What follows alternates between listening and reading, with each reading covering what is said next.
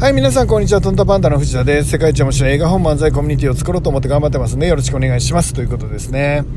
で、もう世界一面白いコンテンツを作りたいと思って頑張ってます。えー、藤田楽人塾経営してますんで、よろしくお願いします。ということですね。で、えっ、ー、と、最近はですね、まあ、いろんなことをしているんですが、えー、ちょっと命について考える機会とかをね、えー、これから世の中は持った方がいいのかなと思ってます。命の大切さとか、えーと、人生っていうのは有限であるということとかそれは自分の命も大切だって思うこと当然思うことだし、えー、他者の命も大切だと思うことだし、えーと、人間以外のね、生きとし生けるものの、命大切だなって、えーと、自分が食している、え豚さんとか牛さんとか、えそれの命も、ね、大切な命だって、え思えるようなね、えそんなうんなんだろうな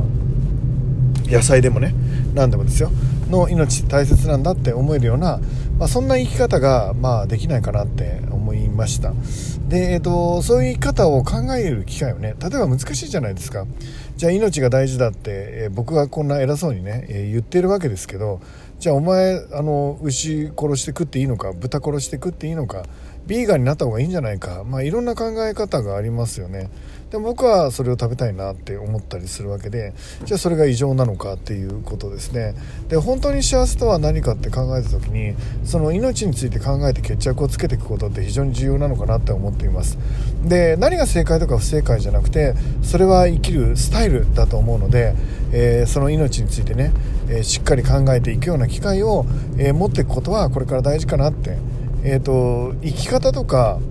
うん、命の価値とか、えー、そういうものが分かるような、えー、企画やイベントをね今後もしっかり、えー、やっていきたいなと思っています、えーと、おそらく僕にしかできない企画がいっぱいあるし僕にしか伝えられないようなこともいっぱいある分野なんじゃないかなってうん思っています。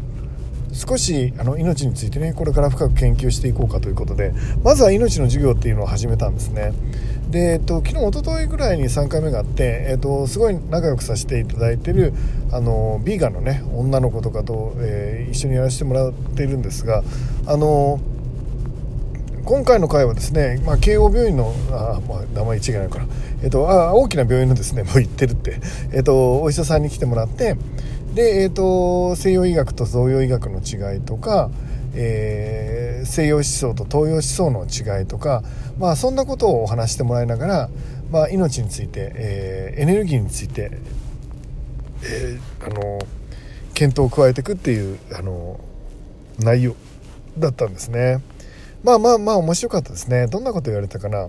えっ、ー、と食事っていうのは、えーと食べてるというよりはエネルギーを得てるんだっていういろんなエネルギーの得方があってえーとね、それをね天地人で分けてですね天職地職人職っていうふうに先生は言われてました。天職地職人職ですね。天職っていうのはまあ いわゆる、えー、自然からエネルギーをもらうみたいな感じですね。地職がいわゆるあの僕らが食べてるカレーライスとかラーメンとかいわゆるあの固形物の食事ということになります。で人食っていうのは人って書くんですけど人食っていうのはうん会うと元気になる人っているじゃないですか。ああやって人とか動物とかから、えー、他者からもらうようなエネルギーのことこれを人食という、えー、っていうことらしいんですよね。でなので食卓っていうのはまあ、あの美味しい食事を食べるっていう知食をしっかりとっているっていうのと同時に人食ですよね、えー、家族から、えー、エネルギーの交換をしながらお互いがさらにエネルギッシュになっていくみたいな場でもあるんですよっていうようなお話をしてもらいました。えっ、ー、とそれ自体面白いね。本当に面白い。ね、確かにこう、えーと、ただ固形物を食べてるカロリーを取っているだけじゃなくてエネルギーを吸収していくことによって、えーと、人間の生活って向上していくんですよっていうお話を教えてもらえたんですよね。そうだなって思いました。うんと本当にね一緒にいるとエネルギーが落ちちゃう人っているよね。だから向こうも同じように落ちてるのかな。だから上がってんのかな。なんかお互いが上がっていけるようなね。そんな関係性のある、え人に囲まれたらパワフルにもっとなれるかななんて思ったりすることがあります。でその授業の中で僕は、えー、命についていくつかの例ね、えー、もう、え、末期の病気で、え11歳で亡くなっちゃった女の子が死の直前に書いた、え詩なんかをみんなで読んだりしました、えそこには、えーともうどうしても行きたいのに生きたい人がいっぱいいるのに平気で命を捨てるようなひどい人がいるみたいな。私はあの生きている限り精一杯生きたいって、えー、書いて半年後に亡くなっちゃった女の子のね小学校4年生5年生の女の子の、えー、作文なんかを読みながら命についてしっかり考えたりしました。また、えーと、僕のコーナーではうんさらにですね僕の今の両親85を超えて2人ともちょっと認知がかなり入ってる状態の中でうん何をもって幸せとして生きていくのか、えー、人生の最後を迎えた時に、えー、最終局面ですよね。迎えてる時になんかお金とか、えー、見栄とかプライドとかなんだろう。全部が小さくなるなって。最後に欲しいのは、えーと、安心感というか、え、愛してくれる人が周りにいてくれるっていう幸せとかそういうものがやっぱり欲しいだろうなって、えーと彼らを見ながらそう感じさせてもらっています。あの人にとって大切なものっていろいろ変わると思うんだけど一つにはそういうものがあるかなって僕思うんですよね。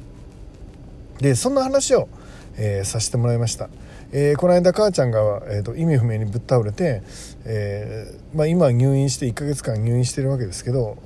うん、あの時僕が到着するのが1日遅れたら、えーと、死んでたかもしれないぐらいの、まあ、母親の状況だったわけなんですがその、えーと、母親の状況を見ながらね あるいは父親の状況を見ながらやっぱり僕は幸せとか命について随分考えさせてもらってるなって思っています。えっ、ー、とこういう企画ね本当面白い。えー、本当に勉強になる。でそれをみんなと共有して最後一言ずつ参加者ではあのー、感想を言い合うっていうコーナーを持ったんだけどまあみんな大号泣でしたね。もう僕もいっぱい泣きましたし、えーと、泣いちゃいけないと思いつつも泣いちゃったしね、えー、参加してくれてた一人のあのおお医者さんがですねこう僕に言ったんですよね僕が、えーと、母ちゃんがね、まあ、認知症なのでほとんど 5, 分前のことも覚えてないような状況だし、えーと、僕のことあんた誰っていう母親なんだけど、えーと、どうしても石垣島に行きたいっていう夢を持っていてそれをあの打ち明けられた時に僕はすぐ、えー、石垣島に連れて行ったんですよね。でもあの結構石垣島って高い旅行でしかもあの言われてすぐね1日2日ぐらい後にもう石垣島について出発するわけなんで石垣島に向けて出発するわけなんですけどその 石垣島に行ったところでね、まあ、認知症なので行った記憶なんか残んないんですよなんていう人もいました。でも、えーと、それでも僕は何か行きたいなって記憶に残んなかったとしても、えー、行きたいなって思ったんですよね。でその時に